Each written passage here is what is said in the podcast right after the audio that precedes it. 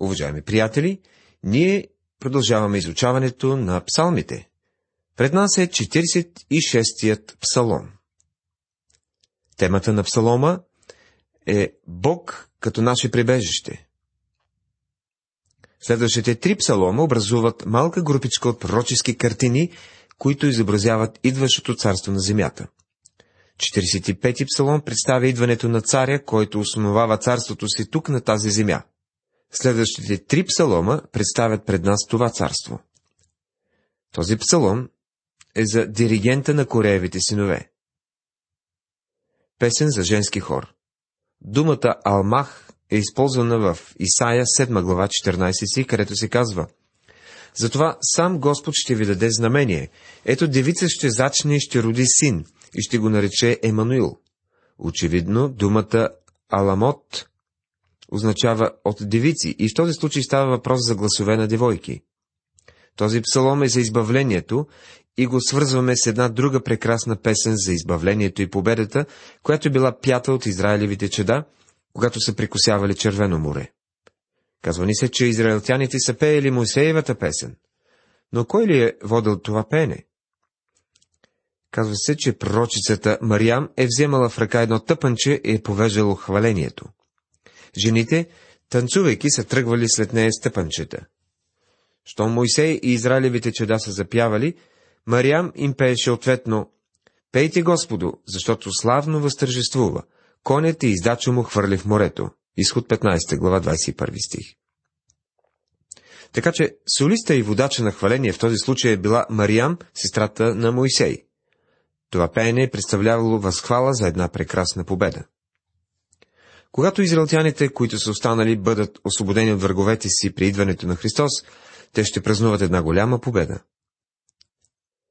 Трябва да обърне внимание на средата и обстановката в псалома. Той се намира след 45 и преди 47. Ако отделим тези псалми един от друг, това би било равносилно на това да попитаме едно малко момченце какво е определението му за лъжа. В определението си малкият приятел свързва два стиха в писанието, които нямат връзка, никаква връзка помежду си. Лъжата е нещо, от което Господ се отвръщава, но е винаги изпитана помощ в напасти. Днес, като че ли много стихове не се тълкуват правилно, така както детето в случая. Ние сме, се усмихваме на това, което той е казало, но и ние правим същото. Също когато разсъждаваме върху този псалом, можем да сгрешим без да погледнем контекста му. 46-тият е едно прекрасно сопраново соло. В него няма тъга. Това е една хорова песен, в който се прославя Божието име. В този псалом виждаме, че Бог е напълно достатъчен. Виждаме сигурността в него и превъзходството на нашият Създател. Бог е наше прибежище и сила, винаги изпитана помощ в напасти. Затова няма да се оплашим, ако би се и земята поклатила, и планините са се преместили сред моретата. Ако и да бучат и да се вълнуват водите им, и планините да се тресат от надигането им. Села. Псалом 46, първи, втори и трети стихове. Това е едно прекрасно обещание. Някой може да го успори и да попита. Откъде можете да знаете, че това е истина? Това е истина, защото Библията казва, че е така. За мен обаче това е нещо повече от една теория. Опитал съм това обещание и съм установил, че то е истинно. Казва ни се, вкусете и вижте, че Господ е благ. Блажен он е човек, който се уповава на Него. А пък Исус казва, ако иска някой да върши Неговата воля, ще познае дали учението е от Бога или аз от себе си говоря. Евангелие от Йоанна, 7 глава, 17 стих. Във време на беди можеш да разчиташ на Бога. Християните не успяват да се доверят на Бога, когато имат проблеми, защото не знаят нищо относно това, че Той е напълно достатъчен. Те не са научили това, че Той е достатъчен. Ние се нуждаем от Бог, който не ни проваля, а прави най-доброто за нас. Във всяка една ситуация Бог е достатъчен. Ако би си земята поклатила, се казва в този псалом, Поклащането на земята би било най-опасното нещо, и най-тежкото, за което можем да се сетим. Сигурно повечето от нашите радиослушатели са преживявали земетресения. Понякога някои са били в много критична ситуация, породена този факт. Повечето хора си мислят, че те са единствените, които някога са били в беда. Всеки един има нужда и проблеми. Божиите люди обаче във време на беди установяват, че Бог е достатъчен. 46-тият псалом е бил любим на Мартин Лютер. Когато той написва невероятния реформаторски химн Могъща крепост е нашия Бог, той вероятно е имал предвид точно това, че Бог е достатъчен. Бог е наше прибежище и сила, винаги изпита на помощ в напасти. Хората, които са живеели в миналите векове, са установили, че това е истина. След като разгледахме колко достатъчен е Бог, сега ще видим сигурността в, в Бога.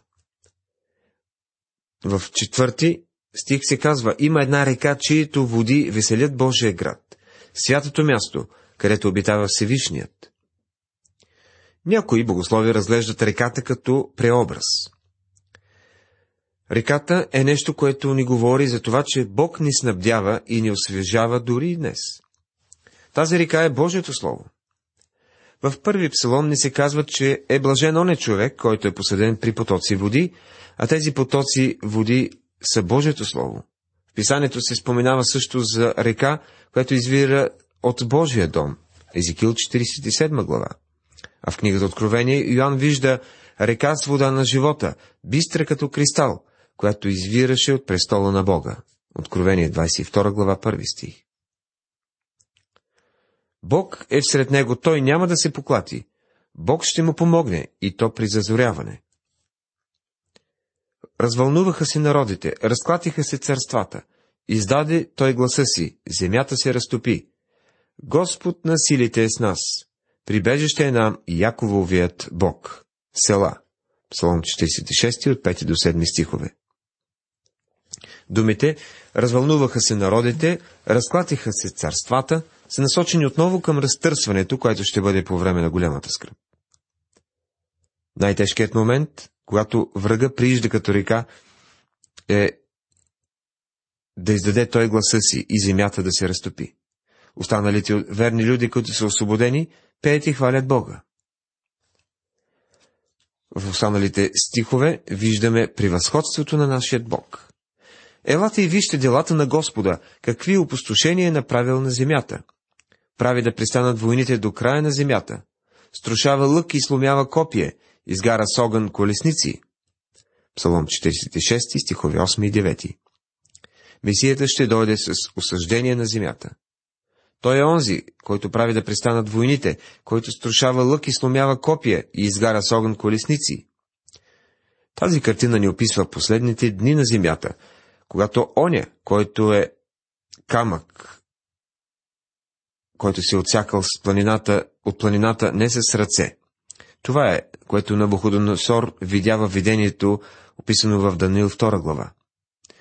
И ще донесе един погубителен удар върху земята. Библията пише, че след като битката при Армагедон приключи, останките от това воюване и мъртви хора ще бъдат разпръснати навсякъде. Божиите дела трябва да покажат на човека, че има Бог. Предсказанието за мир на земята тук е блаженна действителност. Царът е дошъл и е потъпкал всичката неправда. Замълчете и знайте, че аз съм Бог. Ще се възвиша между народите, ще се възвиша на земята. Господ на силите е с нас.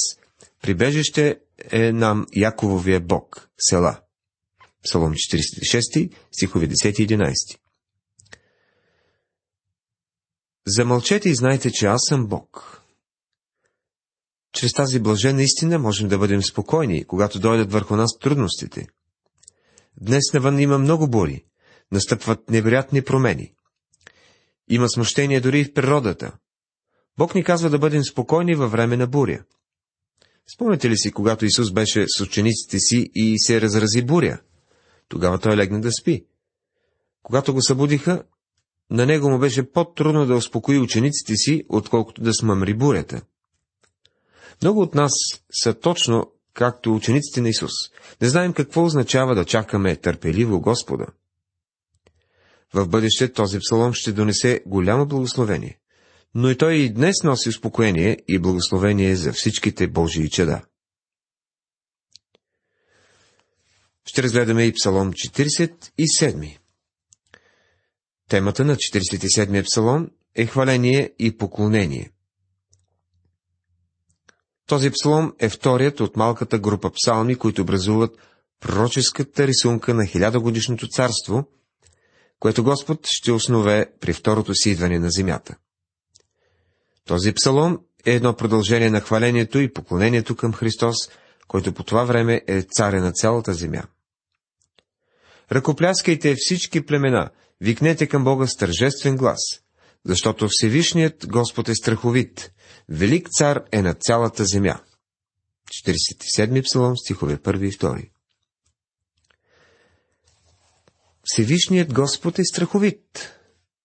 Виждате, че Христос владее като цар на цялата земя и като такъв го хвалят и му се покланят. Преди Христос да може да царува на земята, той обаче ще трябва да стъпче всяко беззаконие, всяка гордост и високо самомнение, всяка безочливост и всеки бунт против Бога. В 46-ти псалом видяхме празнуването и възхвалата за второто идване на Христос, когато ще съди света. А тук в 47-ми виждаме, че царството му е вече основано и той царува на земята. Покори племена под нас и народи под нозете ни. Избра за нас наследството ни, превъзходната земя на Якова, когато възлюби. Села. Псалом 47, стихове 3 и 4. Става дума за второто идване на Христос на земята. И когато Той дойде, на земята ще има радост.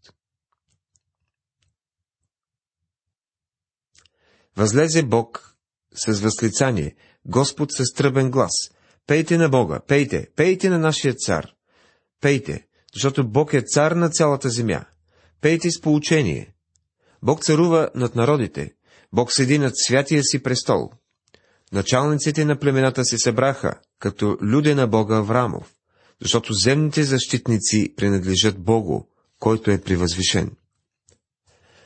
Ето как доктор Гебелайн привежда този пасаж.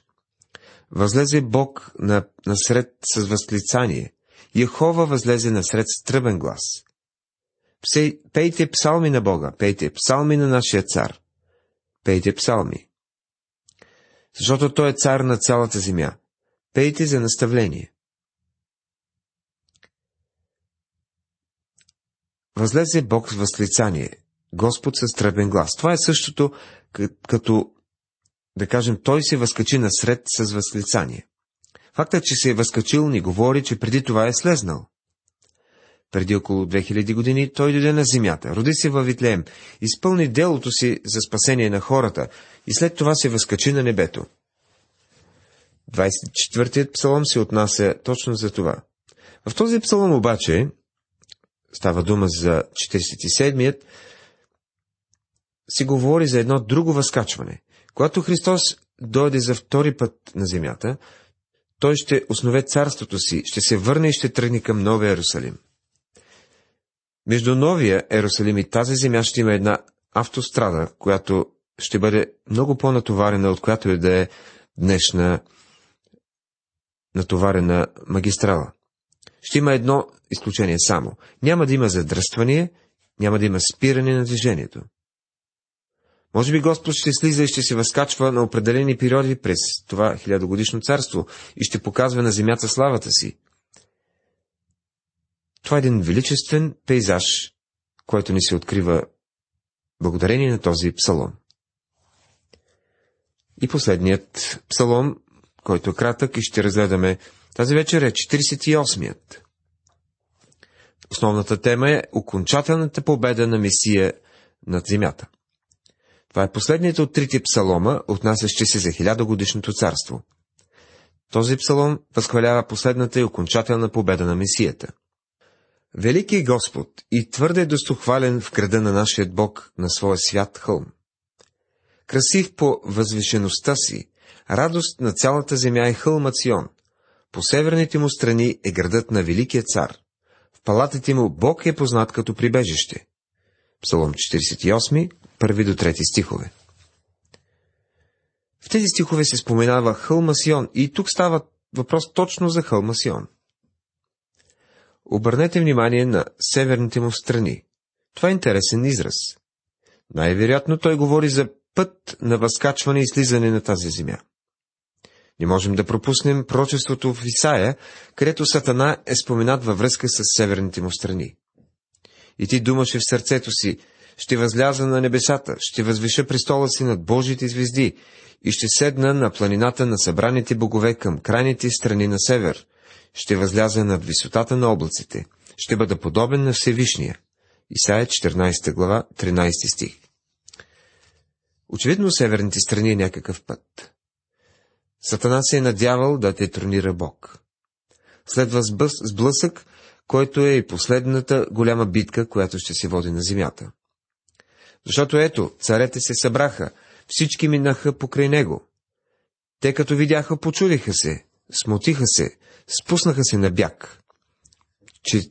Псалом 48, стихове 4 и 5. Вярвам, че този пасаж описва периода след тези хиляда години, в които ще има мир. Тогава дяволът ще бъде развързан за известен период от време. В Откровение 20 глава 7 стих се казва Когато се свършат тези хиляда години, Сатана ще бъде пуснат от тъмницата си. Ще излезе да мами народите от четирите краища на земята, Гога и Магога, да ги събере за войната, чието число е като морския пясък. И те се разпростряха по цялата широчина на земята. Обиколиха стана на светиите и обичния град, но огън падна от Бога и с небето да ги пояде. А в 8 стих на Псалом 48 се казва, каквото бяхме чули, това и видяхме в града на Господа на силите, в града на нашия Бог, който Бог до века ще утвърди. Села. Хората са чули и чели от пророците си и всичко относно това, и сега виждат как всяко едно нещо се изпълнява с абсолютна точност. Бог уверяваше народа си през всички тези векове, че ще дойде избавлението, което им беше обещал. И най-накрая този момент настъпва. Размишляваме, Боже, за Твоята милост сред Твоя храм. Според името Ти, Боже, е и възхвалата Ти до краищата на земята. Десницата Ти е пълна с правда. Псалом 48, стихове 9 и 10. Те ще го хвалят в хилядогодишния си храм и ще размишляват за неговата милост към тях. Псаломът завършва с няколко стиха, в които се прославя Бога. Нека се весели хълмът Сион. Нека се радват юдовите дъщери заради Твоите присъди. Обиколете Сион и обходете го, пребройте кулите му, обърнете внимание на укрепленията му, разгледайте палатите му, за да разказвате на поколението след вас. Защото този Бог е наш Бог до вечни векове. Той ще ни ръководи до самата смърт. Израелтяните ще обикалят Ерусалим с голяма радост и ще разглеждат всяко кътче в него и ще хвалят Бога, техния Бог, този, който направлява живота им. Какво прекрасно хваление ще има в този ден! Уважаеми приятели, тази вечер разгледахме 46, 47 и 48 псалми. Ние си спряхме на това, че Бог е наше прибежище, наша канара. Говорихме за хвалението и поклонението по време на хилядогодишното царство. Накрая за окончателната победа на Мисия. Бъдете с нас и в следващото предаване, когато ще разгледаме Псалом 49. Бог да ви благослови!